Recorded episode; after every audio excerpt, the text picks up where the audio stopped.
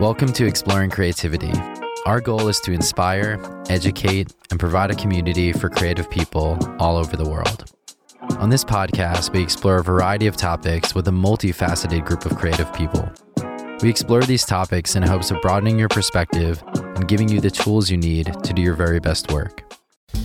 Today, I'm speaking with Jon Graber. Jon is a mix engineer and producer. Together, we explored addiction, self esteem, the downsides of being unique, and so much more. It was a great conversation with a great friend, and I'm super excited for you to hear it.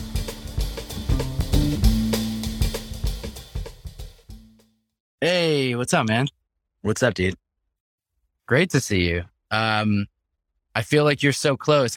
I am on Long Island. I feel like you're somehow here. I'm not. I uh, I'm in Los Angeles. I think you're spirit spiritually here. I'm telling me my spirit's on Long Island. Ugh, I haven't been to that place in years. Your spirit is definitely on Long Island. It's just because I make punk records. So Yeah, there. That's that's enough, man. I'm really happy to have you on. I've um I've been waiting for this for a while, and then seeing you work with uh, Rose Colored World, I was like, "Fuck, he is uh someone I can't wait to talk to about this whole bullshit that we call creativity and creation and all things." sure. Yeah, man. I uh, I mean, I always, I just I love what you guys do. What you do with either with like with Spider and the boys for conversations, and even like this, these like these conversations with different, you know, different artists with different principles. I you know, it's great. I love it. I'm super psyched to be here. Super psyched to talk about it. Oh, Super psyched to drink coffee. Same here. I'm sure you know how this goes, but for people that are joining that don't know, I'm going to go through a series of topics. I have a list that I picked out for you specifically. Uh, I'm going to read them off. They're not in any order. So, whatever one sparks your interest, after I read them, we could start there. The goal is to cover all of them anyway, but I just want to kind of start with whatever you're excited about, confused about, any any of the things. We could either explore ideas. I have Hell my notebook, so I can. I also this is all the notes that I took for us are on my end for our discussion today. Oh my God. Oh, wow. Okay. I looked up lots of definitions and shit. He's coming Also, with definitions, everyone. definitions of creativity, definitions of like producer, what roles mean, Hmm. creation are. Anyway, go on. Fucking this is Wow. I'm just here to Yeah. answer. I'm gonna I'm gonna turn off my uh my camera and then just let you run it. No, I'm just kidding. um, well, thank you for doing that. Uh, that means a lot, and I'm glad you're taking it uh seriously. That it really does mean a lot. Um, so let me read read these off to you, and we'll take it from there. So uh, I have collaboration, which is something we've been doing a lot. Uh, passion, you're one of the most passionate people I know. Uh, Self esteem, I feel like I feel better just being around you. But um, I feel like I don't know about your self esteem. I do want to know about it. Um, inspiration, you are always inspired and inspiring. Um, I feel like you you love what you do and you and you love all the things. Um, limits. I was interested to hear about creative limitations and and setting limits. Uh, feedback. I know we've done some feedback sessions recently on the on the records we're doing, and um, play and personal roadblocks.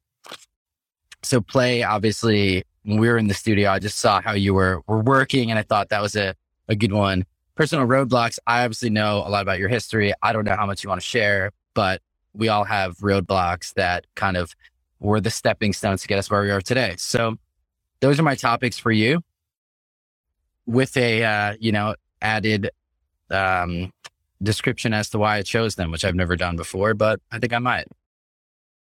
Um, word. Well, I think a couple of those like you can bang out. And, and so roadblocks and self esteem are like very tied to each other. Mm-hmm. So I we'll get. I guess that's a good one to get into. Way. Yeah, let's go. Um, I don't. I don't. Uh, you know, I I've been really fortunate in my life that um I I was um roadblocks have never have only been things that I put in my own way. Really, honestly, Mm. I, I haven't really been born with um with you know too much directly in my way because of circumstance, whether it be like my parents or or my upbringing or anything like that. I'm really lucky. Um, you know, I grew up uh on Long Island in New York, um, in, um, you know, not the best town ever. Huntington Station kind of sucks, but, uh, you know, Did I know that? My dad's out there right now. Yeah, it totally sucks. my condolences. What a horrible place. Uh, I mean, you know, when people think Long Island, they often think of like Manhasset or like, you know, the fucking Great Gatsby. They think that, that like the, the Hamptons. Uh, and that's not where I am from. Uh, but that is to say that like I also am not from like some place where like the actual location would be a disadvantage. I had a great education. I had parents that were like really um supportive of what I was doing and saw from an early age that like I was going to pursue a career in music. Uh hey, Kenny Schwartz is here. Huntington Station does kind of suck. I love that guy. What Kenny up? and I um Kenny and I fucking make music together. Uh well I'll talk about you, Kenny, in collaboration.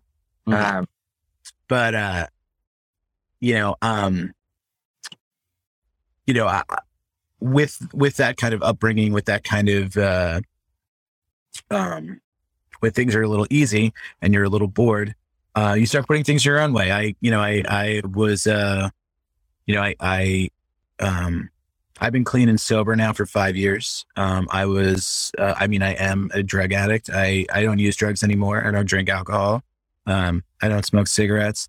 Caffeine's pretty much my only mind altering substance that isn't prescribed by a doctor. Um, you know, but sobriety um, allowed me the clarity to really dig into things like self esteem and like why I use drugs and why I do things the way I do. Cause it's, it's addiction is a per- pervasive behavior.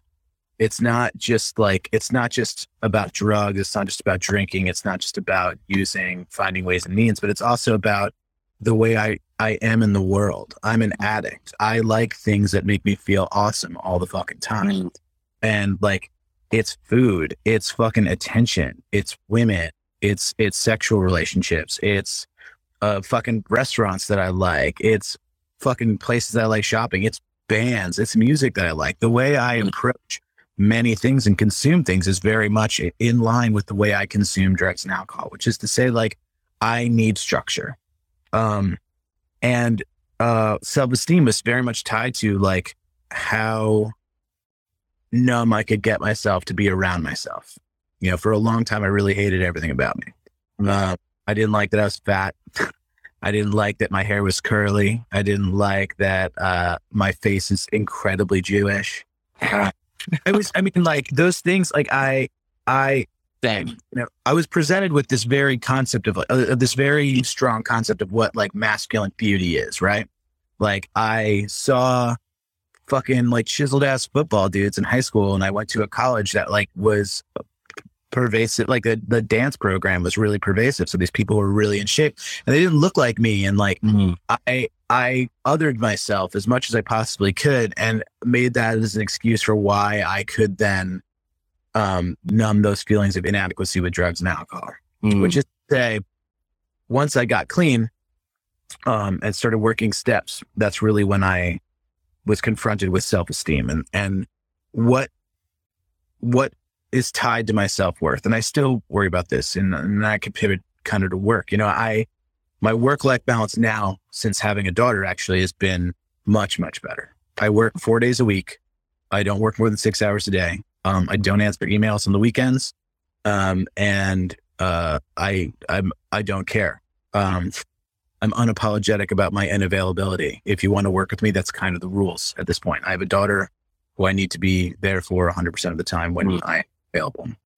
Um, but it wasn't always like that. Um, I very much tie who I am to my work. Mm. You know, a lot of people fucking call me J Grapes Mixes. Like they call me my fucking Instagram handle. Like that's my job. Now, um, and a lot of my friends I have, I, I, have in my life are through work. Mhm. So even more kind of tying who I am at my core to what I do. Mm. Uh, and actually, after I had Dottie, oh, after my wife had Dottie, and we we you know it's she's been she's two months. It's, not that long, but I really kind of got enough space where I was like, I am not just my job. I'm not just a mixer. I'm not just a guy who likes punk rock. I'm not just a guy who likes ska music. Um, I'm more than that, and I can explore that now. And I don't need. It doesn't feel like that exploration doesn't feel like an attack at my at my core. you know, it feels like a true exploration of self, which, uh, which is nice. Um, and also like I have like a buddy to do it with who is constantly exploring herself. Like, like Dottie is const- she's learning every single day. And Right. it's so inspiring to see her, even if it's just like tiny shit, like moving her hands a certain way where I can tell she's doing the same things or like she's cooing now. She's like trying so hard to laugh. We're like so close to a laugh, you know? Um, she reminds me every day that it's like definitely okay to change your mind. It's okay to, to, to change and, and it's okay to embrace new things. So there's a lot here. I just wanted to summarize where we're at so far. We started on this idea of roadblocks and self esteem, and you talked about growing up on Long Island, there not being any like um, external roadblocks. So you kind of internalized a lot of these roadblocks. Um, and that were oh, some of those were the ideas of what masculinity means, how you map to that. Um, and then this idea of addictions and consuming and just feeling good about all different things and kind of taking in lots of different input started to kind of fill these gaps. Wh- What I don't know if it's only masculinity. Were there other things that were there other things that um you know were personal roadblocks or issues around self-esteem other than what masculinity meant or was that a big part of it? Oh, well, I think it, it, it kind of, I, I, what I, hmm. I mean, a lot of it was tied to like, will, so I, you know, will people like me? You know, will Mhm. people, you know, I, I was in a band that was relatively popular in my high school. and, uh, you know, like, if I didn't have that band, would I have friends? Like, would, uh, you know, I often found myself asking my, like, found myself asking the question of like, if I didn't pick up my phone, would anyone reach out to me? Like I can't this this, but like also like it's a two way street. People are fucking busy, and I I Mhm. lacked really enough awareness to like understand that like it's totally fine that no one thinks about you when you're not directly in front of them. like Not always, but yeah, for the majority of the time. like but yeah uh, honestly and it's okay like it doesn't bother me anymore that used to like i used to be like man why doesn't this person reach out and i'm like that person has a whole ass life going on that's completely separate from me and that's totally fucking fine now, I- about my own Yeah, I wanted to zoom in on that for a second though, because when you were going through this, so the masculinity thing, what does it mean? How do I stack up? And will people like me? This is happening pre addiction or during that time? i mean it's i think it honestly is a pervasive problem that i've dealt with until i got sober Mm, okay. Uh, What I was love- like the and I worst of it? I love I love attention from women. I love I love like flirting. I love like building relationships with people, especially with women that like I would get everything I needed from them without actually like reciprocating any real emotion because that would Mhm. require like um like emotional intimacy. Um, you know, intimacy I, I don't fear it now, but it's a fucking scary word, especially in the context of like what does it mean to be a, a strong fucking masculine dude from New York? How do you also intimate? Like our our role models are like our friends' dads who like like built mufflers and fucking built cars and shit. And Right. there's or like the total white collar, like hmm um, you know, my fucking dad's an attorney or like my dad's a doctor. There's no hmm there was no role model that was really saying like, hey, it's okay to like be a little soft, you know? Um, mm-hmm. and you know, I, I, I, I was really, really good at being a fair weather friend for a long time, which is why I think now I, I put a lot of work into my relationships with my friends and maintain maintenance because that's not the kind of person I want to be. hmm I had a therapist when I was like 20 who like broke it down, like our second session. He was just like, Mm. he's like, this is sh- dog shit. He's like, this is terrible behavior. Mm. Uh, you know, he's like, this is, this is, he's like, you go down this path and within two years you have nobody. And then you're right. You get to be the guy who's perpetually lonely. Mm. Is that really what you want? Do you want to be right about this or do you want to fix it? Wow. You know, it's cool. Was- I didn't, I didn't fix it. I was 20, I didn't get sober until I was 27. Like I still had seven more years of just like shooting dope, doing drugs and like being an asshole. Um, I got married in there too somewhere. I never, I, ne- I you know, fuck. Wow. I mean, still married to the same woman. Although Great she- choice. I mean, I got sober because she was like, "You gotta go." I was like, "All right." So, wow. Um, okay. So roadblocks, there weren't any externally. You started internalizing them. What is masculinity? Will people like me? What can I do to get people to like me and like kind of appear likable? Um, and, and, and playing this weird game where you weren't even being that good of a friend. You were kind of in your head about these things. Now you're saying things have changed, that you are unapologetic about the limits you're putting on your work and the boundaries that you're setting. Um, you're confronting your self esteem, your self worth. Um, I kind of want to know both sides of this. Like, I want to know the before and how bad it got, and then that bridge to get somewhere else, because I assume that a lot of people are in either place um, or somewhere in between. And love to hear that. I I have like a pretty solid analogy that I use a lot um, in recovery, which is very analogous to the way I work. So Mhm. the way I work pre Dottie, let's P, PD. Yeah. Pre Dottie was um, I worked like I did drugs, which is like I any Mm. any my kid. So um, drug abuse and and workaholism and uh, any sort of addictive behavior works like this. So it's fun. It's fun with problems, and then it's just problems, right? So it starts like um, you go to the park to play flashlight tag with your homies, right?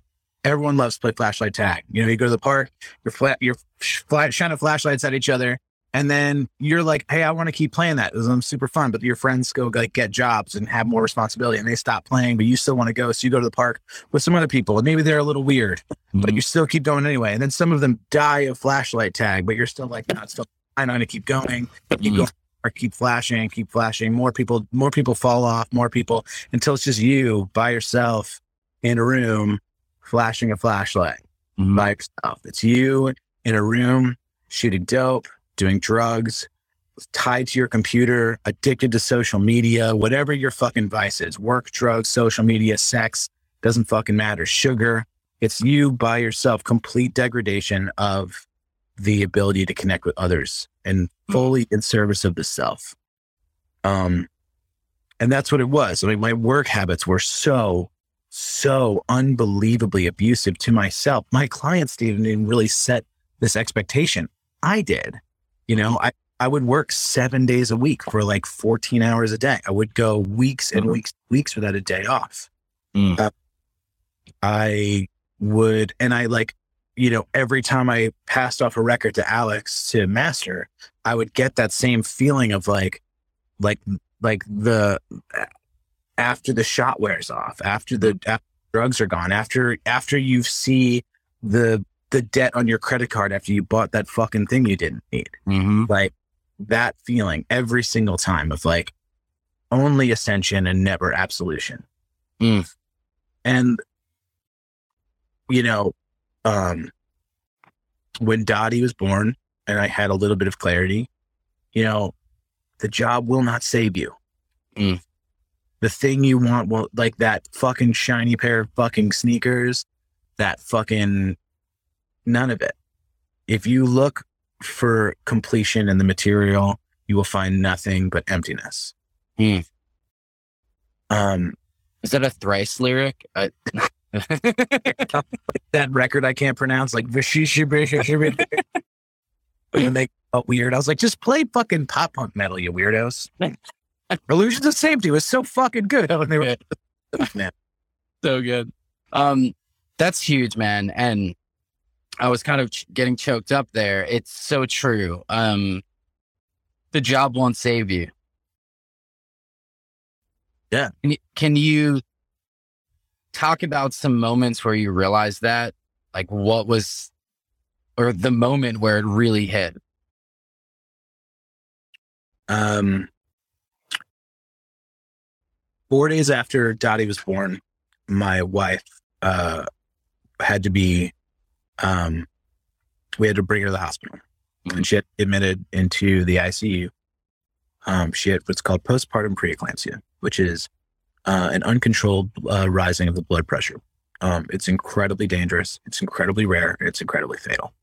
Um, something like 60% of people. Dottie is super cute. Thank you, Omnigone. That band fucking rules, by the way. Um, uh, so, um, I,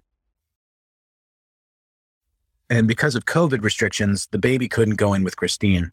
Mm. So, four days into being a father, I'm presented with this idea where, like, there's a chance that I will be a single father. Mm. Um, Christine goes in the hospital, and it's just Dottie and I in the car. And um, Dottie came two weeks early, so I was still in the middle of a project. And my thought was like, how am I going to get this work done if I'm a single father? Mm. That's a sick, that's a sick thought. Mhm. That's an addict thought. That's and that's when I was like, no, no, no, no, no. Like this is I'm doing this wrong. No fucking way. Like Mm. my thought can't be like, will this pop punk record get done for this band? Mm. like my thought needs to be like how do i how do if christine is going to be out of the picture how do i how do i make this okay for her for dottie Mhm. Uh, and um it took me a couple of weeks to adjust it took me some hard conversations with clients Mm. to be like hey like this is just what the fuck is happening and like you can either get on board or find another mixer for your record i don't really care Mhm. Like not I don't care like I don't care about the project, but like I care I care about my daughter more than I care about like boom chick, boom chick, boom chick, boom chick. You know what I mean? Like um That's a t-shirt. but like that's you know, luckily my wife pulled through. Um she was in the hospital for like four days. She was on the fucking magnesium drip. She couldn't fucking walk for three days and shit.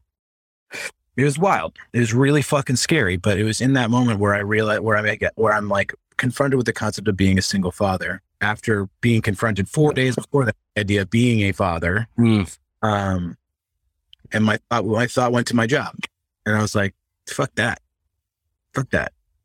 So that's quite recently. And you've obviously gone, you've been sober for, you said five years. Five years, five years on April twenty fifth, April twenty first. So getting sober, you were talking about addictions before. That was one addiction. Yeah, But through that, you learned about addictions and the functions of it and the mechanisms that are at play. Um, so I assume it was easier to spot this and easier to kind of easier, probably not easy. I don't want to underwrite it, but like you were kind of um, able to see what, what was at play and maybe snap out of it sooner or thing is like you know she's she's a cunning beast she's pervasive you know that it's you know you can recover in one aspect and then or find recovery in one aspect sorry i have fucking eric melvin from fucking NoFX texting me right now um I, my phone's on do not disturb i don't know how this works but um you know i uh you know you can find recovery in one aspect of your life um but neglect something else. Mm. Uh, and that part of your disease just doing push-ups. It's waiting for you. You know, I, have this this voice in my head that is this this they call it like the God-sized hole. You know, nothing one is too many, a thousand is never enough. Mm. And it, it is it is completely pervasive. It's not just it's and the thing about addiction is it fucking, you know, when you're in active addiction, it feels awesome. When you're Right. in like when I'm in active working addiction, it feels amazing. I'm fucking making the records I wanted to. I'm working with the people who I've looked up to my entire fucking life. I got fucking Omnigone commenting on my fucking live with Michael fucking Morgan right now. Like this shit is awesome. Like, uh, like I, uh, you know, but like, so yeah, it was recognized. It was recognized honestly by my sponsor, by people around me before it was recognized by me Yeah. um, as a problem. You know, um, I had a question because I think that of the people listening, I don't know who they are at this moment. I bet one other person at least might be going through something similar, whether they realize it or not. And I'm wondering, what does it look like stepping outside of yourself, observing someone else doing it? What does it look like? Work Oh. It looks like it looks like voting against your own interests. It looks like Mhm. you know objectively, you know, Um, you know, but also like it's sneaky, man. Like addiction's so sneaky. Like it, like it creeps around and it, it, it, it gets into your, it gets into your coffee, man. like it Mhm. gets into your, it like it gets into the way that you wash your hands in the morning. Like and like it's it's it's like a you know it's this different form of OCD. You know, it's it's all tied to it. But I also think that addiction is less this concept of like this like concept of drug addicts, alcoholics, like this thing. But I also think it's a broader like explanation of or, or broader expression of hum of the human condition under wh- under which we are all Mhm. part of. Like I think capitalism breeds addiction because it only works what people are constantly consuming.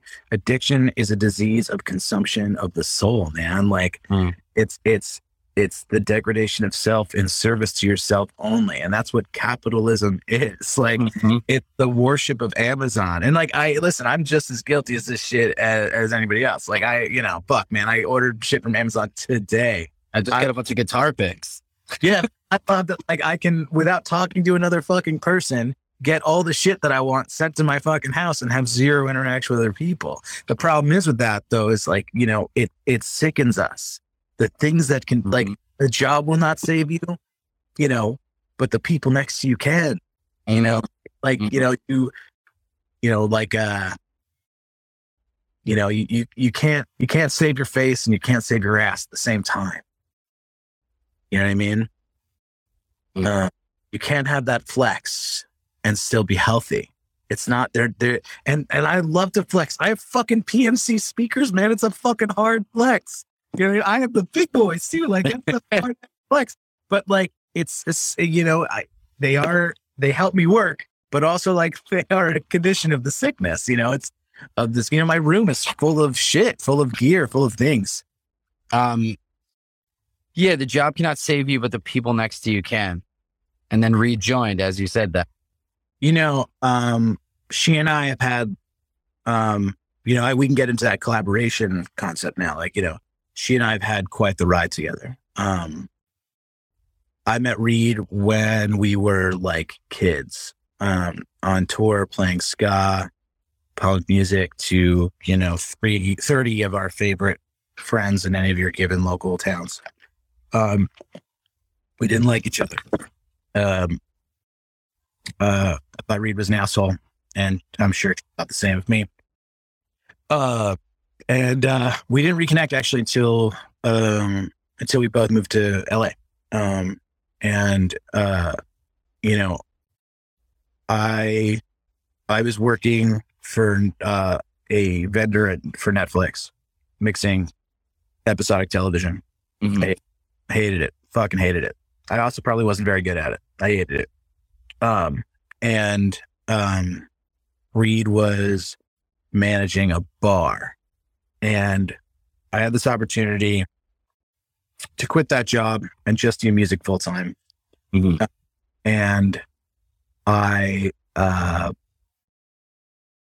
I said to Reed, like, "Hey, like, I- I can't promise you're ever going to be rich, but I can promise like you'll be much happier if you just work for me." Mm. Um, and we haven't had uh, real jobs for five years or six years now. You know, we work together really closely. We're about to put out a record um, uh, by Reed's band uh, called Ordinary Life. It comes out on Friday. Um, and then you talk about collaboration. I mean, like that record, you know, granted, like we had like a rapport and like we, we've been writing together for years at that, you know, point of the making of that record. But even still, like that record deals with um, Reed's transition. Um, Reed is trans, and that whole record dealt with dysphoria and uh, mental illness and um, what all how all those do the trans experience, but also how to take this experience that is very niche and try to Mm. put it in a lens where more people who aren't trans, like myself, um, and most of the audience can understand it. You know, I, I think about records that did like uh what's it's like uh dis what's that against me record dysphoria transgender dysphoria blues that record Mhm. like it's amazing but I the where it falls short for me is it's just like it's hard to if you're not in it to identify. Mm. Uh, what I love about the record that Reed and I made that comes out on Friday is like, you don't need to be trans to understand it. Like you don't need to be speaking. Like you can. It's such a great introduction to the language and to the like to the emotional impact of of finding of self discovery and like what that is. You know. Um. Um. But yeah, her and I, we've had quite a journey. You know, she's aside from my wife, like my best friend. Um, I see her. I used to see her every day. Uh, now because you know she's working uh, and doing interviews and everything because that record's blowing up. Like our our relationship is changing, and it's also tough. We hung out yesterday though, and like we we actually are we're already talking about the next record and what we're going to do and how to get back into our, our collaborative um, rhythm because it's been sorely lacking in the last uh, for the last like three months. You know, it's felt like quite a loss. Um, but I, you know, because it's not because like you don't love each other or don't want to see each other. Just she got so busy and so did I. You know, when she, when they started releasing singles for the record and started doing all of the work to promote the record, I got um, a record with NOFX, and that's been um, a lot of work. Um, Yeah. I I wanted to talk about some elements that make up that collaboration. So you already take it. So one is like, why do you think they made the leap with you to start a mixed business, knowing that they wouldn't be richer, but they might be happier? Um, Like from someone that didn't like you at first, or at least you didn't like. How does Well, the we had so there's a there's a little bit of of, of like of of liking each other transition in there, which was we had a bunch of mutual friends who like told us for years that we would get along. We are like, I don't care. Um, we finally met up out here in LA and like we wrote songs together. We literally got together in this like fucking horrible um rehearsal space downtown LA that like Hmm. smelled fucking bleach and cockroaches. And like we wrote together and it was like, okay, like we write really well together. Uh, that was so you'd never written before together? no. You just got together under the premise, hey, let's meet and write. Yeah. That was it. Like we got together and like I think we we we went out, we wrote uh Rockstar Studios in Chinatown. Yes, read It was horrible. Um yeah, we there was no pretext of hanging out. It was like Mhm. we're gonna write songs. Mm. It was like it was very like professional. Okay. And Um, so this was like for a project or just, hey, let's see So- if we fight or our our homie Logan was supposed to move out um to San Diego and he wanted to start like a super fast punk band with Rita called Snowbirds that love it. Uh they ended up uh t- taking a uh they're in that band Big D and the Kids Table. Oh, we're They're based in on the East Coast, so he stayed East Coast and didn't move out here. Um so but Reed and I got together to write for that project and we wrote together and it was like okay like our the way we play guitar like she was she's so melodic and i am so chordy that it just like Mm. worked out really really well.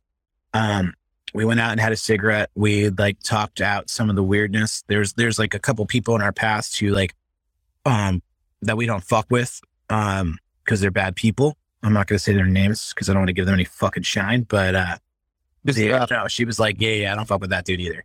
Mm. Um, and then uh, uh, a couple weeks later, um, that project kind of fell apart. But I was right. I was I had started a band called American Splendor, um, and I needed another guitar player. And uh, I asked Reed if she wanted to do it, and uh, she said yes. Um, and so we started writing and working and writing and working. And that's really like when eventually like we were we became friends enough that like i was like hey like you're fucking bummed out at your fucking job. I'm bummed out at my at my job. Like come work for me. We'll figure it out. Like we weren't like super close yet but we weren't like i don't like you. So there was trust built. You kind of aligned on mutual hate for people, or you could argue values around how people should operate in the world or could. yeah yeah And then this idea of complementing each other, like you know, the way you played guitar versus the way she played guitar. Um, that's one way of complementing each other. Were there other ways in which you complement each other that um, maybe you didn't have in other collaborations because you could have chosen Yeah. million other people in LA. So how'd you know? her personality also fits really well with mine. Um, like she kind of plays like, you know, yeah, this is gonna be a weird term to use for her, but she plays like the straight man in our relationship. Like she's uh she's very matter of fact and like this is how things are. And I'm very um um loquacious. Mm. Words. I like I'm very verbose. I also I also like to be pulling things in constantly like this. And she's really good at streamlining ideas. Mm. But also like and also like the way we are with clients is like I'm very much like, let's fucking pull out all these ideas. And she's let very much like, let's take out the razor and cut the things that really don't matter. Mm. Really get you to the point. Uh, we're both exceedingly vulgar. That's true. Right. I have uh, just a really bad habit of, oh man, like we, I forgot who the fuck we were working with. Uh, oh, shit. it was, oh, it was Scott Klopfenstein. We were working with Scott Klopfenstein from Reel Big Fish. And Scott's like a really sensitive, super nice guy and like just like kind of like a cartoon character of a human. And we're recording guitars. And like when Reed and I are in the, uh, like the, the creative mode, like the people, like your feelings don't matter. Like Mhm. both, because we both are like, the assumption is we're on the same side. So do, we like can say whatever doesn't matter. It's not about you personally. It's about the thing you're doing. And like, I'm just like, that fucking sucks. Play it again. Tune your fucking guitar. Play, play it less shitty. That's a good idea, but like it fucking sucks. And Reed's like, fuck you. I'm to fucking play it again. And like all this shit. And Scott is in the back of the fucking control room with like sunglasses on, leaning back in a chair, just like terrified. Um, and yeah, we had to, I like now, like when we work with bands, it's always like, like, I'm to tell Reed that she's a piece of shit every five seconds. so She's to tell me to go fuck myself every 10. And like, we don't hate each other. This is just like honestly how we get the best work out of each other. that's something another part of collaboration which is you as a producer songwriter studio person you're around so many different people where you need to get on the same side of everyone in the room as often as possible as fast as possible um i'm wondering like how that all works um Um, my physical space, my physical studio has a lot actually to do with that initially.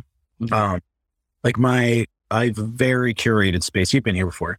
Yeah. Um, very like conducive to creating and being creative. It's, you know, it's mood lighted. Mood. I mean, you could tell like my whole room is like lit in gold right now behind me. Like it's, like it's very. There's wood. There's instruments everywhere. It's super curated.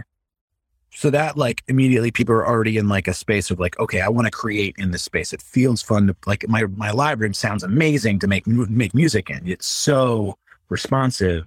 Um, you know, my mix room sounds fucking awesome. Like people like when you play things in here, you're like, fuck yeah. Um, Mhm. starts that, but also, you know, uh, you, there's a, a willingness to go anywhere with the client, which I think mm, like you need to be willing to just be like, you know, I, I was recording um, this band called Air Like Fire. Um, we were doing vocals for a song, and Simone, the singer of the song, she, she like, you know, it was like a heartfelt love song. It was like about reminiscing and remembering, and I was like, I was not getting the performance that was necessary to like really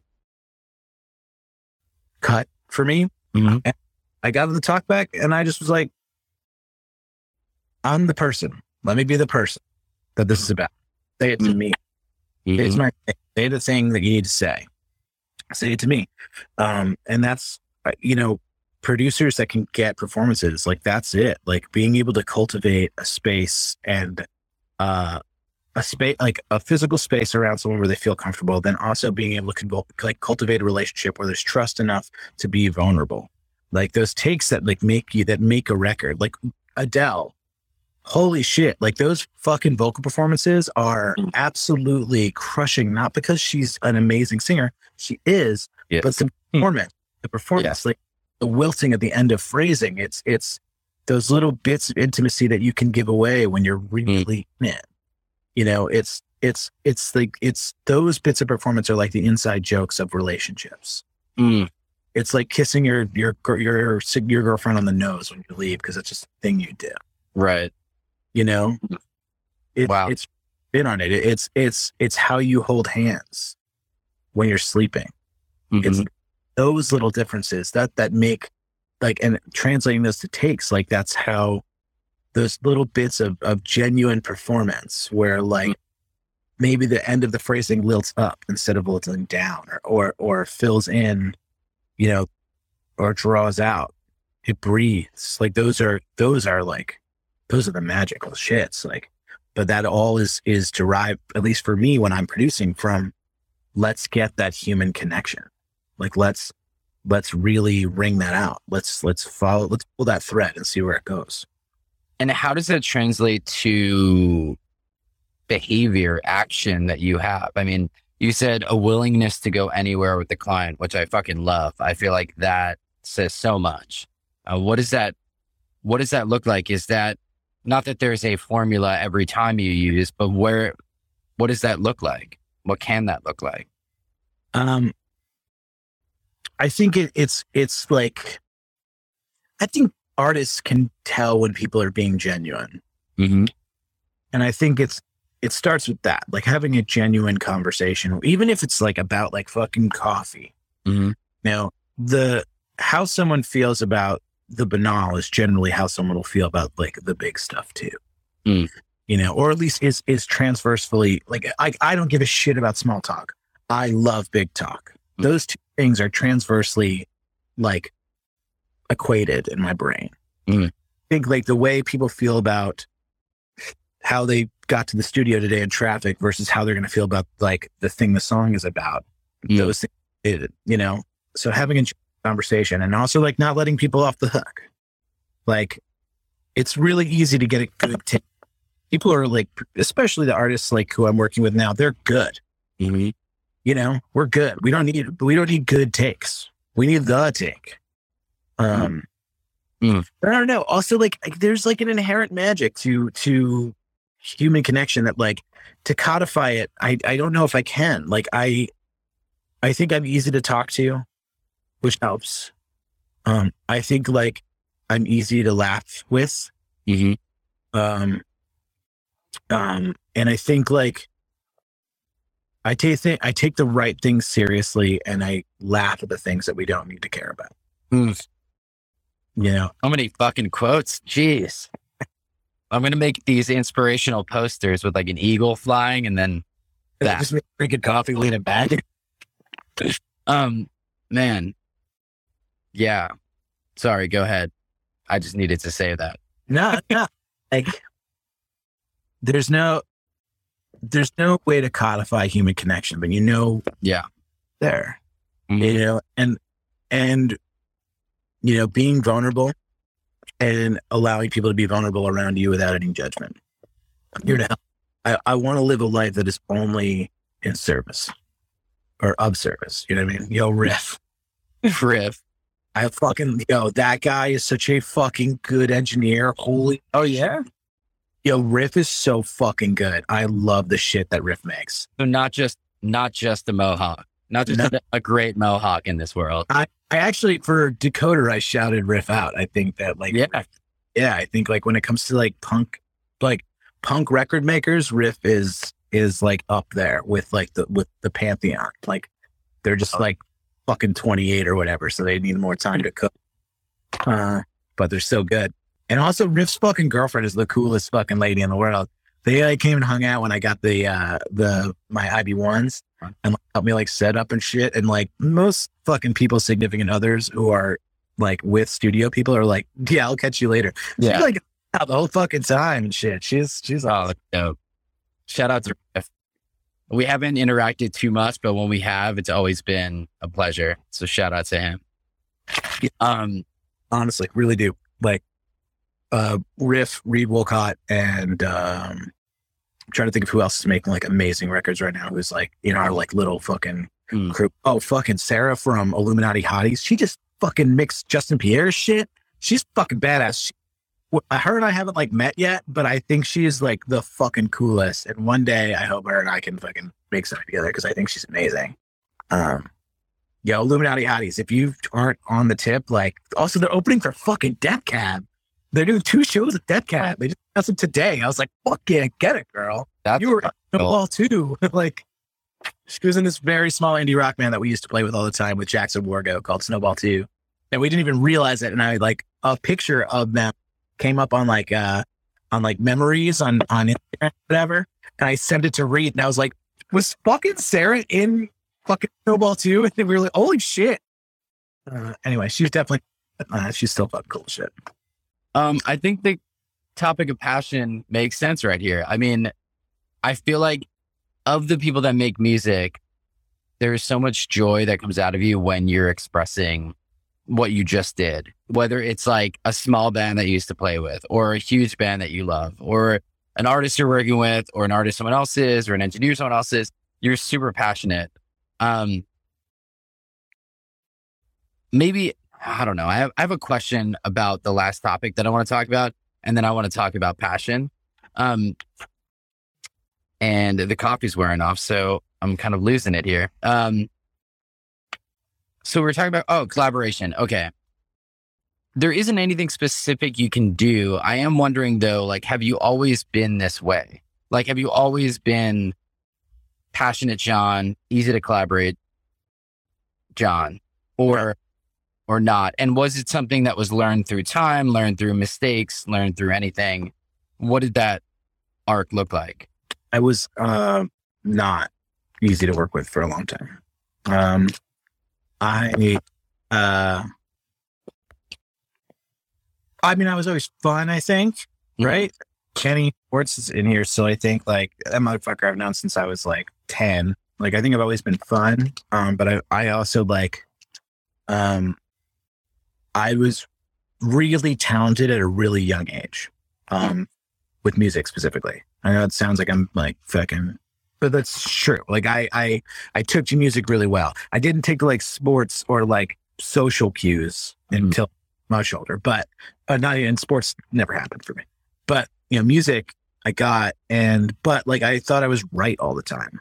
Mm, And uh, I mean, I guess because I'm a producer and a mixer, I still kind of think I'm right all the time. Uh, but at least now I'm right in like collaborati- collaboration with an artist's like vision. Uh, but no, like I, the thing that really helps me is I I have this concept in my head of, of a kindness ledger. mhm, Um, I think of every time dealing with someone who's an asshole, someone who is acting undeserving of kindness, love, and compassion. mhm, And then I think of any time that I acted that way and people extended me kindness, love, and compassion anyway. And I Mm. realize there's there's a deficit, there's a balance that needs to be had. mhm. So I'm treated with people who are difficult to work with. Instead of saying this person's an asshole, what I say is I love this person. Mm. And to them compassion and honesty and kindness because I know that I've been this person. And Mm. that makes it easier to work with. Mm. The the commonality of experience, like we're not as unique as like fucking there's this concept of being terminally unique. Like I that's what kills you. Like what makes your records boring is when you're like my like fucking Morrissey. The Smiths were awesome because you could you could identify with them. Mhm. But Morrissey, I am the quarry sucked because it was just like Irish blood, English heart. This I'm made of. I'm a proud boy. Like fuck this guy. Like he sucks now. Like why the Yeah. fuck ever listen to that? I like he lost his ability to to be representative of his audience and to be um uh to to to connect you know like to see himself and everything else Mm. Mm. you know but like the smiths were so good because it was like it was heartbreak songs that like you like everyone was heart- everyone's heart was breaking in like 1983 it was all the cocaine and money um Do you think I want to zoom in on. This idea of being right, thinking you were right all the time.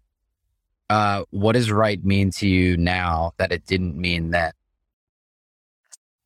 Uh, what right means now is that the client is ready to cut me a check. Now, uh, I it's it constantly changes, honestly, because you know my my world has kind of been turned upside down when it comes to like mixing because I upgraded my speakers and I thought my mixes were right Mm. on, on my other speakers, and now I have this and I listen back and I'm like, oh, this isn't right. like Yeah. I think it's uh being right. I think it is being as certain as you can be with the information given, right? Right. Uh, and being right still is it's not like fucking it's you're not making laws you're, Mhm. you're still making hypothesis you're still Right. making your educated guess your your best thinking you know you're using all of the best information you have in front of you to make it and that's being right but also being able to know, realize that thought is malleable Yeah. Well, in such a subjective field, such as any, I mean, music, but any creative work, there's no right other than the information that you have, which might be around taste, preference, things like that. So is saying that you were hard to work with because you thought you were right all the time meant that your taste took the front seat versus another person's, or what was it? Or you took the front seat regardless, whatever it was on. was honestly, I think it was ego. I think it was, you know, be, having being right, also being malleable means your ego is out of the decision, Mm-hmm. or as out of decision as it can be. I'm not going to say like I'm like oh free of ego, but I, Right. you know, I meditate and I listen to Sam Harris, so I think I'm close. And uh, fucking like uh, you know, I- um, I I think like being being unwilling to be of service to anything other than yourself. Again, like Mhm. um, I was always right because it felt because because I needed to be right. And if I wasn't right, the world was wrong. Mm. And then, that- that's fucking dumb. yeah, And like, yeah. if you weren't right and the world was wrong, then what? You know, then it's again, it's back to like me. Like that's like the thing is like this whole like you know, people, a lot of producers, a lot of producers, and I'm not talking producers like uh I'm talking like modern pop producers fall into that trap. I think where like they just like at least the ones who I work with a bunch get into their fucking head about like how like they're right. This structure is right. This course is right. And it's like, man, if it doesn't, it like it's it doesn't. It's not that. You know, it's it's it's more ephemeral. Like Mm-hmm. we we especially in music, especially in pop music. It's not. It's also like kind of why I don't really work in that realm as much anymore. Is like it's trying to codify the ephemeral concept of like this intangible thing that we call music. Mhm. Like it's this intangible thing that says with that feels good. You know, I can't touch good, but we all can like experience good. Mm-hmm. Um, how do you codify that? And it's like trying to distill this down into three and a half minutes that doesn't have any cursing or anything that makes anyone feel weird. Mm-hmm. How to be how to be effectively inoffensive. Right. That sucks. And I'm not saying I'm not saying all pop music. I'm saying bad pop music that is just being written to sell something. Right. Because I like Charly Bliss is offensive and fucking great. You know, uh Charli XCX, Ashnikko, that shit is offensive. And and uh, but you know, even more mainstream, Billie Eilish, like that fucking big like when, when when we fall asleep, where we go, that record, like, oh my god, like Yeah. There's a course about not needing a Xanax, like it. To like, I don't need Xanax to feel better. Like, fuck, fuck. you kidding me? This is a top 40 record? Shit. Right. But then, like, there's, you know, a lot of garbage that I think is written specifically to like kind of keep the machine going. You know, I think like, and there's a lot of artists that like, you know, a lot of people do rely on Justin Bieber to sell a record so they so they have a paycheck. Mm-hmm. But a lot of those songs now just fucking garbage music that like it's just meant to keep the machine going. I can say it because I have no stake in this world. Fuck. Take folks. A hot take by Jon Graber. Um, I like this idea, th- this whole what does it mean to be right? Um, how it relates to collaboration. You said this term termin- terminally unique. Where's that from and and where did you arrive at that? That's some AA shit. Being terminally unique is thinking that your problem is so much different than everybody else's that you never fix it. Mm, You know, like, and, and it's uh, applicable across the board. Like, your point of view is so much better than anybody else's that nobody else's ideas could possibly compete with yours. You are so unique that no one has had this thought. I, you know, I, there, that is a like, I mean, there's the, I, I, I can think of bands that I work with that like their membership of that band who have those thoughts. And like, granted, luckily there's enough people around them to keep them in check for the most part to be like, Hey, that's stupid. But, um, you know, sometimes there's not. Yeah. and it's unfortunate too. I mean, I, I can think of projects that like I've stepped away from and I'm, you know, because I think like, well, I think the music is good. I think the personalities are just like, like, um, so toxic and so, um, coercive that I'm just like, nah, it's not worth it. It's not worth Right. it. I don't need to be ill over your bullshit. Mm. Mm. Yeah. Also, like, you know, I don't want to hear from the disease. like, I like. I I think a lot, a lot of those terminally unique individuals like suffer from the same malady that we all do, and uh, and they uh, they don't want to admit it, or they don't. They can't face it. Mm. They can't face that their need to be right all the time is actually what's making them sick Mm, the constant like the constant need to be the loudest voice in the room is what's actually making you smaller you know i i, I mean i equate a lot of things to addiction just because like that's my experience so i'm sorry for like literally everyone who's like this boring 12 step guy. But you know I, I think of addiction often as like this mechanism that takes little bits of yourself mhm, paying attention. It steals you while you sleep. Mm, like and I, I i think like that the idea of being terminally unique is the same thing like that uh, constant self-obsession. you, you it's while you're obsessing about how right you are you're not keeping an eye on the fact that like little bits of you are just slipping away. Mm, you know no idea is is worth being a monolith you know what i mean? Like no idea no amount of being right or being correct or being creative is a is is you know worth being this monolithic person or this monolithic concept of a human. Hmm. you know and that's what i think like being terminally unique means like you you t- your course to this one idea and that's it love that. I'm looking at the topics here. I think we covered most of them. Um, no, there's three here. So, if inspiration limits feedback, oh, and play. um uh imit- inspiration and limitations i think are, are kind of the same um speaking speaking strictly technically um you know i have a finite amount of i'm i'm in my control room so no one can see but below me is a bunch of gear and shit uh, i have a finite amount of of analog processing around me that i will use while mixing and I won't add anything else because I get this is me as much as I want other stuff. Um, I, uh, and it keeps my, with my limitations set, um, I can then be as creative as I possibly can be within that. So I can route things fun, it like in a weird way and, and get new sounds and experiment with distortion and all the stuff. And then also like same thing with, uh, with mixing. I often like am mixing from a template that I've developed and I try not to really, um, uh, diverge too much from that, um, only because like I've spent so long developing those templates that like the best ideas for that stuff, like genre or style of music or that style of mixing are going to be in there.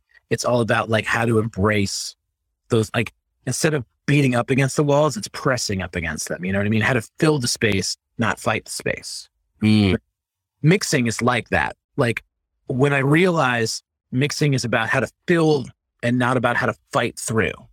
You know, your your kick drum isn't punching through your mix. Your kick drum is filling the bottom end and poking through the top and reminding everyone that there's a reason to dance. Your Mhm. vocal isn't shoving the guitars aside. It's coming up the middle to tell you the story. Instead, Mhm. delivering the narrative. You know, it's again, it's not about fighting through. It's about filling the space. Mm. And I also think that I like I think about design too because we're in art club together, and I, you know, And as a poster designer, as a one-time poster designer, but like when I look at good design, I look at things that fill the space properly, hmm not fill the space with chatter either. yeah, Like, A well designed. I'm trying to think of like a great album cover because like, Mm. oh man, like, hold on, just get this here. Like, I can't reach it. It's on my wall. There's a record called Ska Against Racism, and like the way that it is laid out, it is like a perfect album cover for what it is. Like it delivers the exact like information of what the album is, and it gives enough graphic content that you want to look at it, and it like completely Mhm. uh it advocates for the project for the product inside of it Mhm. you know um or like great billboards where you're just like that looks fucking great or even like street art like banksy knows how to fill a space and not fight through the noise yes, that guy's work or whoever they are that that group of individuals i'm pretty sure their work is so so good at being commanding but also not overpowering hmm um, I remember I was working in a studio in Brooklyn called uh, Room 17, which has been shut down since because, you know, New York City's a fucking dump. And uh, I remember going to the studio at like seven in the morning and coming out at like 10 o'clock at night. And there was just a fucking Banksy across the street that had appeared throughout the day. Yeah. Uh, I, I was, I thought the studio had, had, so the studio had like physical um, cameras um like like uh, security cameras, but they weren't actually plugged in. And I was like, "You fucks, we Well, could have this shit out." Wow.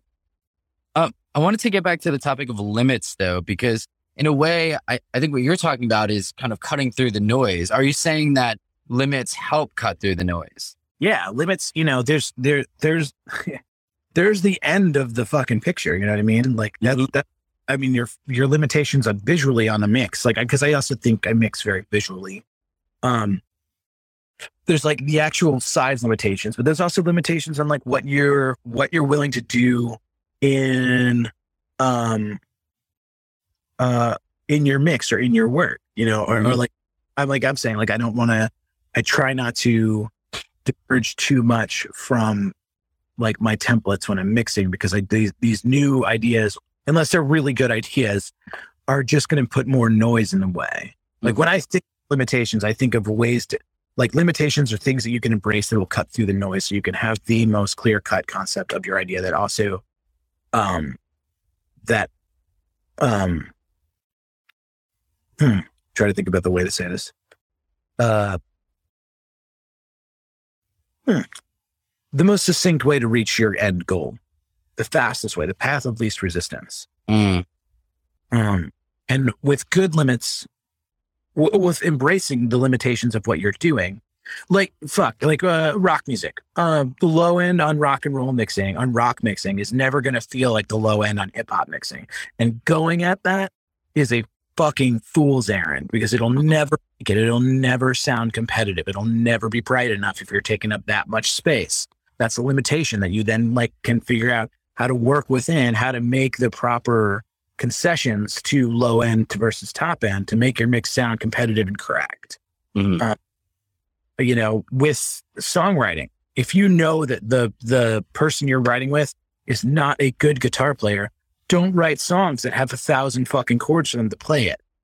Right. If you know that a person's a fantastic lyricist but a terrible singer, maybe let them write lyrics and then you write a melody. Those, but like to me also like limitations I, I it's it's a word that like I feel like it has like a dirty thing to people like, oh, no limit. Like there's like, I, uh, limitations are great. I mean, they're, they, they allow you to be focused. Fuck, if there was like no limit, like if there was no, like if there's no limit on time or budget or anything like that, like nothing would ever fucking get done because everyone's Mhm. constant. Especially now, we live in a world where it's easy to tinker forever on everything. Yeah. Think about how many design revisions you get versus like if you were designing fucking 20 years ago because of, you know, C- Creative Suite allows for unlimited revisions. Right. It allows people to hop in and think that they could do it, you know? Yeah. Fucking Pro Tools allows for unlimited revisions. Listen, there was un- there was a finite amount of times that you could play back a tape before it shed and everything fell off of it. Yeah. You know, like that. That said, Bring, bring that back. nah, man, tape is a fucking pain in the ass. No, bring Like- back that concept. So like the DAW just deletes it after like. For I mean, that destructive record is the thing. Uh, but no, like I think, I think that you can employ that by getting it right the first time. fair. Like when I you've tracked drums with me, hmm um, the drums for Rose Colored World. And I did that mix. Those drums sounded great, right? Right. The day of, the drums sounded exactly the fucking same. Mm, I mean, there was heightened things, and like I changed a bit, and like I I sculpted the space for them to exist in. But that's what the drums sounded like. right. Get it right the first time. The guitars for Goldfinger sound fucking amazing because I beat the shit out of Charlie Paulson for fucking three months to play the guitar parts right, and and I beat the shit out of Reed Walcott to play the guitar parts right, and I beat the shit out of myself to play the guitar parts right. Like Mm. get it right, the right tone.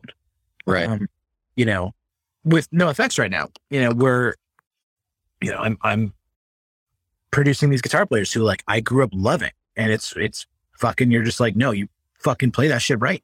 Play right. I'm not going to fix it. I'm not going to edit it. I'm not going to reamp it. We're going to fucking play right. Right. I love that.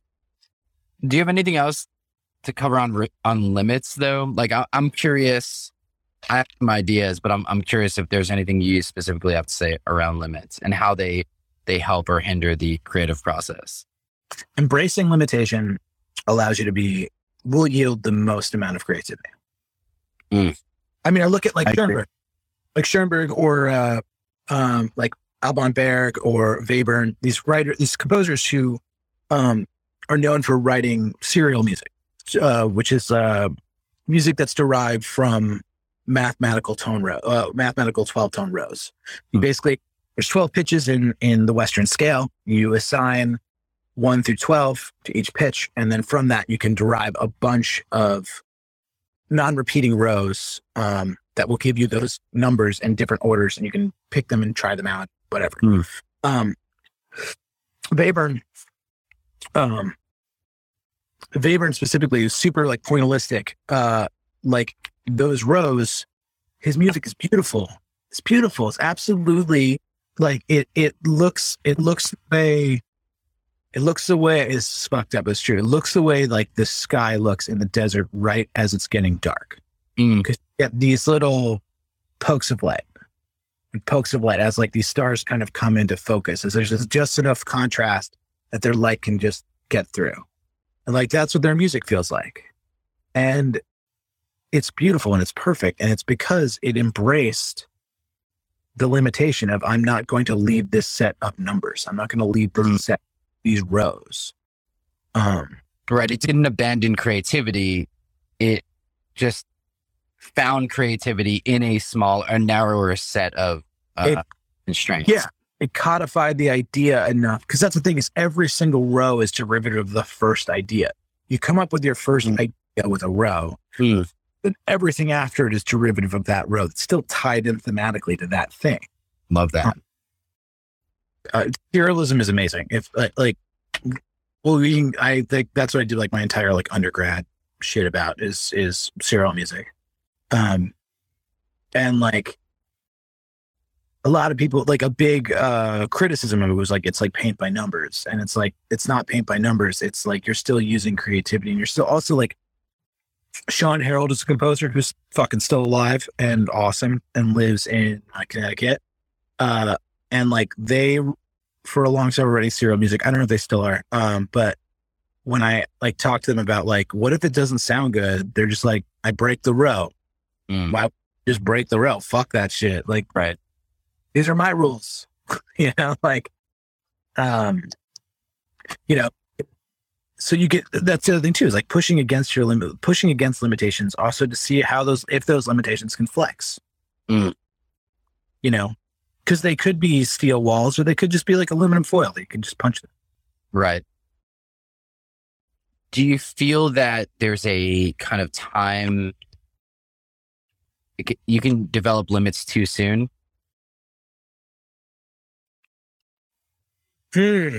Yes, I think. Well, especially if like you're greeted with success in any form. Uh, Mm. or, um, I could think of of like rock stars who are insufferable, Okay. and it's they uh, haven't been told no since they were seventeen. Mm. Um, but I can also like think of like myself. Like I, I had like I started booking bands to record, and I didn't think that my records needed to sound any when I was younger anymore. Now I'm constantly trying to fix everything. Um, or, or, like I remember the first time, man, like I boosted like 16k on something. Holy shit! There's all this space up here. uh, I don't know why I went very Jewish with that. I love that. It's that long energy. I'm telling you, bro. You're out here. I feel it. you know um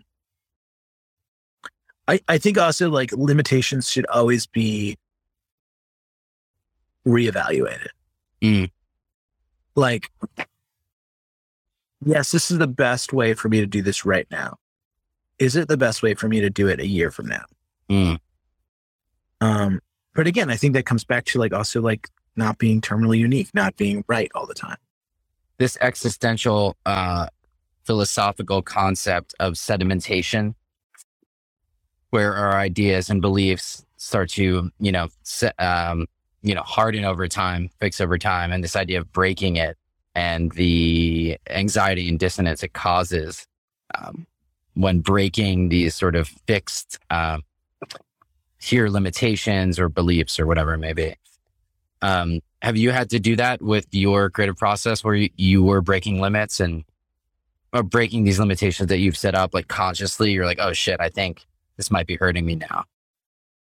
Um, yeah, but it didn't cause like it doesn't cause me uh like existential dread.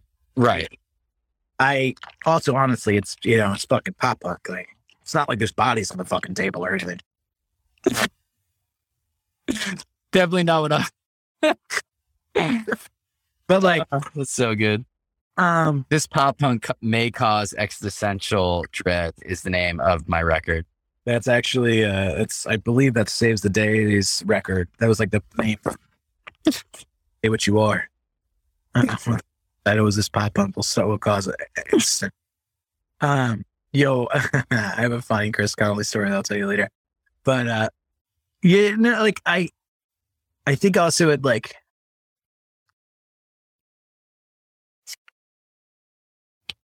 I so I started reading Christopher Hitchens when I was like 17, which I think is a good time to maybe start to like buck some of your uh some of the like societal constraints that were kind of put on you and you can kind of start to like develop as a person.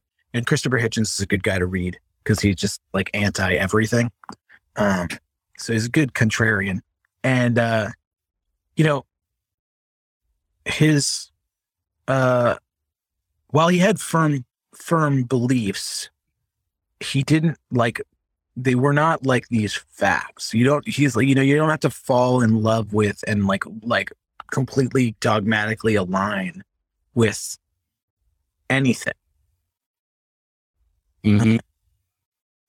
You know what i mean? Like he was a pretty dynamic person i think about like you know this you know in staunchly anti-war for a long time and then like during the before he died he like became hawkish and like into like you know fucking bombing afghanistan and i'm like oh that's not great. Uh, but like you know you can you can be dynamic and then like and you can and and you can change your mind. Fuck man i think about shit uh, this isn't super about creativity, but my, you know, with Dottie, right? Everything comes back to my fucking daughter.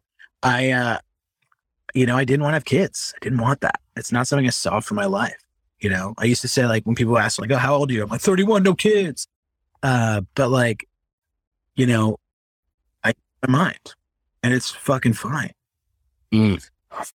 And now you got dad hat. And now I do have an awesome dad hat. Um, Awesome dad hat. uh, but like, yeah, yeah, like Letters to a Young Contrarian definitely served well. Yeah, dude, Letters to a Young Contrarian is so fucking good. That's Christian, who is helping me co-author the book. Um, and I'm going to talk to him in about, I don't know, 30 minutes about this call. So shout out to Christian, who's been There, yeah, yeah. Letters to a Young collaborating. very good. Also, uh Hitch 22, his autobiography is also really, really, really good. Hmm. Um and also the classic God isn't great is also really good if you're an atheist or or at all agnostic or at all just mad that religion is annoying. Okay, there's some stuff in there where I'm like, thumb the brakes. That's I mean, religion, perfect. Another example of like things that like I that used to make me icky and spirituality make me feel icky. And now I I'm finding myself changing on. You know, I I uh you know, my um my upbringing was was religious and uh that wasn't that wasn't good. It didn't fit me well. Um so I um I became incredibly atheistic and also like incredibly um I was down to fight you about it. Uh not physically, but you know, fucking you know, faith, the existence of God was something that I was very into doing for a long time. And now, uh, through recovery and, you know, the process of spiritually healing, like, you know, I do feel, uh, you know, I feel differently now about it. You know, like I, I used to think that prayer was stupid and now I pray every day. Mm. Do I believe in God? No. But do I think that there's like an inherently important thing in self reflection? Yes do I think that like human beings are like spiritually in tune with one another and nature and the world? Yes. You know, I there's no evidence to prove to the otherwise. You know, why why would we be social social creatures if we weren't supposed to be linked with each other? Mm. You know, um, why does why does one feel if we aren't if we aren't spiritually connected? Why does one feel the hurt of another? Mm. You know, I think about, um, you know, the the movies that make me sad or the stories that make me cry and like or the or even like the records that make me well with emotion you know or in past that past my own experience but i think about orators who can move masses to passion through word alone like fuck man like watching Mm. old footage of like martin luther king speak and how thousands of people resonated with just these fucking syllabic sounds Right. that's not so that's not listening anymore you are connected to a person Mm. you know I, I even you know i you know and and people connect to wrong things right things but like i we are inherently spiritually connected because we can find a way to care about each other and feel each other's pain without each other That's all that needs to be said about collaboration, I'll tell you. um, Yeah. The last one I have is on feedback. well we have feedback and play On play. Do I Um, pick it? You tell me. Um, uh, feedback. Um, feedback is inherent to the creative process in any form, whether you're getting feedback from revisions or things like that, or you're like reading your record reviews, uh, which I am sick with that disease. Oh my God. Anytime anything I make gets reviewed or someone posts a comment on YouTube, I am desperately pissed off or very, very, very uh, proud of the thing I made. I, uh, I've been known to like jump into the fray uh, on on YouTube to be like, oh, no. "Fuck yeah. I know. Oh, It's, no. I I don't do it anymore. Did you like? Someone be like, I don't like the production choices. I was like, well, what would you do, dickhead? What's up? I'm not just a faceless fucking human. I can see you. Uh, Same thing like playing shows. Like, man, I, I don't play shows anymore. I don't play advanced because I don't give a shit about playing for people. Mhm. Uh, mainly because people are a terrible audience. And uh, you know, I'd be playing show and I could like I hear people at like talking. Oh, Shut the fuck up. yeah. Like even in even as like when I go to shows, it's a pretty rare occasion at this point, but like considering COVID, but also like I gotta really like your band for me to go out to see your band play. People talking in the audience, I'm like, shut the fuck up. Shut up. Uh, fucking doing them. And they're human beings. Like it's not a fucking screen. Like they can fucking hear you. And see you like turned around, not Yeah. Oh man, like it's the thing. Like I, so when I was in grad school, I I taught fucking like I I taught a class about fucking Tom Waits, and like it was eight thirty in the fucking morning. And the second that I was like start a lecture, I just see fucking MacBooks open and people fucking check out. I'm like, fuck you guys, Yeah. fucking work up here, like you dickheads. I'm just trying to give you guys a fucking education. Serves you all right for going to SUNY purchase. it's the most drugs in this little Yeah. That's a that's a party and a half in that school. I love that place. That's where I met my wife. Oh no way. Great. Yeah, met her first day of undergrad. And Total like, side note, but Addison told me you were at the Tallest Lions show at Purchase. yes. Damn. What a night. He told me that shit, and I was like, that's funny. That's funny. Yeah, yeah. Two of us were there with another friend. Uh, great time. I'll have to uh, tell you about that story. Definitely not when it's being recorded. For- Um, feedback. Um, no one likes a monologue. You know what I mean? Feedback is, is what makes creativity conversational. Mm, mm, Uh, very rarely is greatness created in a vacuum by itself. Um, I mean, Rothko had contemporaries. You know what I'm saying? Fucking Matisse had contemporaries. You know, these amazing painters had homies who'd come through their studio and be like, that water lily looks stupid. hmm Make more. yeah. um uh, you know that um what I think what makes great art in my opinion is art that feels inherently conversational that highlights like the connection of humans Mm. um and i think like that's what art is right it's just like it's like let me make a mark so other people knew that i was here there's this lyric um, that I think about a lot when I think about like the concept of why we make art, which is like uh, this band called Iron Chic, who are also from Long Island. Um, you know, we leave our name and the rest just turns to dust. Mm. That's it. You're the best of us. The best of us. The best of us have is a handful of people who will remember us. The best of us Yeah. have a handful of people who will come to the funeral and be like, that guy did okay. Right. And what art is, is just, you're just trying to keep that, that chain alive Right. a bit longer.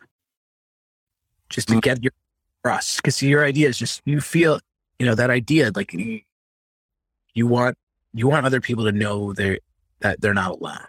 You know, I think about Bach, right? Bach wrote all this music for God. He uh, finished, whenever Bach finished a com- like composition, he would sign it at the bottom, uh, all for God or something similar to that uh, in German. Um, and, uh, you know, what it was like a reverence for uh, the eternal, right? Everybody likes, everyone has those moments where they think about forever, what forever feels like, right? Bach codified his idea of what forever feels like to him and put it out there for people to remember it. And we still do it. We still, we, we still do masses and cantatas and it's the same thing, you know, fucking, you know, Ben Gibbard writes songs about heartbreak that like are so cutting and so so succinct and they exist and they're important because they allow people to connect with the idea that like they don't feel heartbreak alone Mm. Bach and Ben Gibbard feedback that's feedback in one sentence. What a guy. This is why I love you. yeah i mean that's my brain a complete irreverent mess of fucking holy fan it's bach and ben it's alliteration it's just I mean, It's a collaborative project they have. yeah it's from fucking literally 300 years apart uh, and then play right play Yeah. um When I so when I choose these topics, I kind of think there's certain always reasons why. And I chose that topic and I'm thinking about where when we were in the studio recording drums and uh you're like, I'm so drunk every like five seconds into the talk back. And just like what that did for the mood. Um, and then that take where Addison was playing, and I'm like, I know what he's thinking right now. I could hear what he's thinking. And just being like, dude, we already have the take, like, do anything. And then most of that take was like super cool. There's some fills there that were cool and like just a looser performance. So, um, when I chose play, I was kind of thinking about those memories and sort of the energy you create in the room. But I'd love to hear your thoughts on play. Um, I mean, technically, as far as like technical, like recording shit, um, you know, if I'm doing drums, I'll do like three takes, and the third, as long as we have it in the three takes, the the third take will be like a whatever take. Mm-hmm. Um, you know, um, you know, have fun with it. But like what I what I think it does is like it kind of like discharges any of the anxiety. Mm-hmm. People people once they think they got it, feel much better about it. You know, it's like fucking like Yeah. you know, like getting getting a shot, right? Like no, like fuck shit, like getting a COVID shot. Was I worried about fucking feeling like shit and getting poked in the arm? Yeah. Afterward, did the feeling of knowing that I wasn't going to drown in my lungs make me feel much better? Yes. Um, and then And I did play? uh, but yeah, that's you know, it, it's play is is is reassurance that the that the idea is there, is the, is the concept is right. You know, when you can feel comfortable enough to change it, when you could feel comfortable with the idea enough that like you can remanage it a little bit, it's like it's it's the dog ears. It's like the the the fingerprints at the edge of the paper, the things that make it unique, the things that the things that make it like so it has a stand, right? So like any drummer can play four to the floor, but like when Travis Barker plays four to the floor, you fucking know it's him. Mm-hmm. Um, That's because there's 800 measure um, bill. he's 30 second notes with this fucking right hand on the hi hat and plays four, and then plays a fill that your makes no fucking sense. Uh, I love that guy. It's fucking great. Same. Shout out Travis. I like this idea of play. Um, I kind of paraphrase something you were saying, which is like the level of comfort you feel knowing you can change things. Like when you're a kid and you're playing, you know that like, or you don't know or you really think about it, but it's this idea like you're comfortable, you can change this Play Doh into 10 different things today or 100 different things. There is no discomfort in the fact that it can change. And Yeah, there's no, to what it can change. this is Play-Doh. It needs to stay Play-Doh. You're like, no, this is a dinosaur. Right. And this isn't a dinosaur. It's a car. Right. It's a dinosaur car. Yeah. Yeah. With you can roll down the the scales. Nice. That's great. Yeah. I like dinosaur scales. Yeah. Boom. That's play. Yeah. Yeah. Do you, I mean, in terms of collaboration, in terms of creating that environment, like, can you point to specific moments recently where that, where either you felt that it was play or you've created an environment where that could happen? Yeah. I mean, I mean, I try to do that every session. Like Mm. There's gotta be, you know, like uh shit, man. Like like I think about my girl Anna V, she's a comedian, right? She she writer, um comedian and also stand up and amazing. And like, you know, while stand up is like a solo performance, like those jokes get bounced off of everybody. Like even gets bounced comedians. Um, you know, that's play. Or like or, or you know, she'll write something and change the wording around. So like the punchline or like the the hit of the joke lands in different parts of the sentence to see which is the most effective. Um, that's play, you know, like that's that's um and then for for what I do, you know, it's like um when Reed and I write lyrics together, I'll often have her change the tense of things and also the like the pronouns of things. So Mm. cha- change all like the me's to you's or all the he's to she's and just like things like that.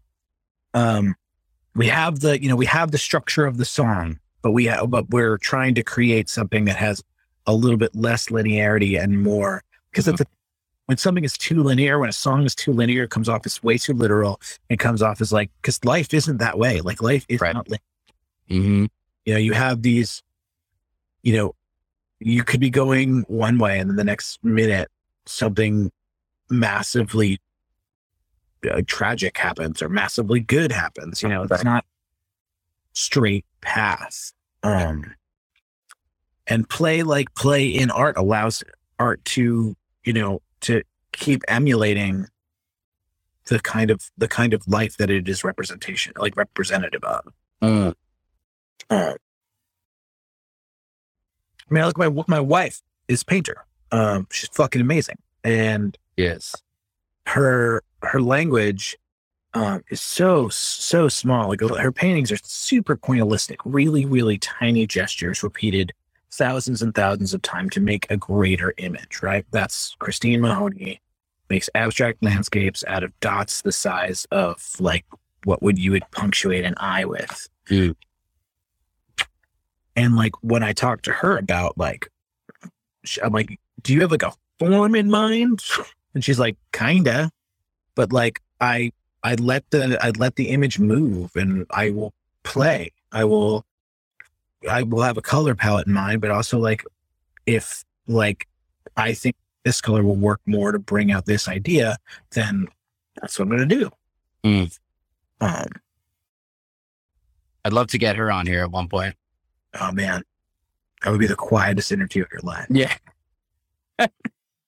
She'd be like, "Yep, Cool. lady, a few words," but unless she's with me, Brilliant work though. oh my god, her work is so fucking good. Everybody who's here, all six people, go check out Christine Mahoney art. Chris, at Christine Mahoney. I was wondering, as uh, you were saying this uh, this idea of linearity, I actually drew a little sketch as you were speaking of this sort of timeline of life being so nonlinear. There is a linear linearity to it, which is your start and stop point. There is linearity. You will die. That time will pass. But what happens in between that is so nonlinear. Um, and I, I love this idea of kind of extending that into the art, making art parallel what life looks and feels like. Um, never thought of like, I also, I, I mean, the like the the linearity of time. I, you know, yes, the the way we experience time is is linear. right. I also think like the way we experience life is not. Yes. sense and like the way like there are there i can remember there being afternoons that lasted forever when i was a kid Right. Like- or moments that were so fleeting that i would do anything to experience again. They were so fast but Mhm. they were so they were so impactful. Mm. and like and like how how do i get any of that back? You know that's you know. Mm. i think about like you know the birth of my daughter man. It was so fast. It was so fast. It was so so fast. But her pregnancy took forever. But the kid being born it was just like she was there. Right. Uh, you took a bunch of notes. Is there anything that you, uh, any speeches that you wrote in your notebook that you'd want to, uh, you know what you know what's funny is is uh um we talked about nothing that i wrote down amazing. Okay. but fine. It's I just wrote down so like I wrote down uh like all the shit that I that's been going on the last year on one page. Then I wrote down like the concepts of like creativity, producer, DIY, A&R.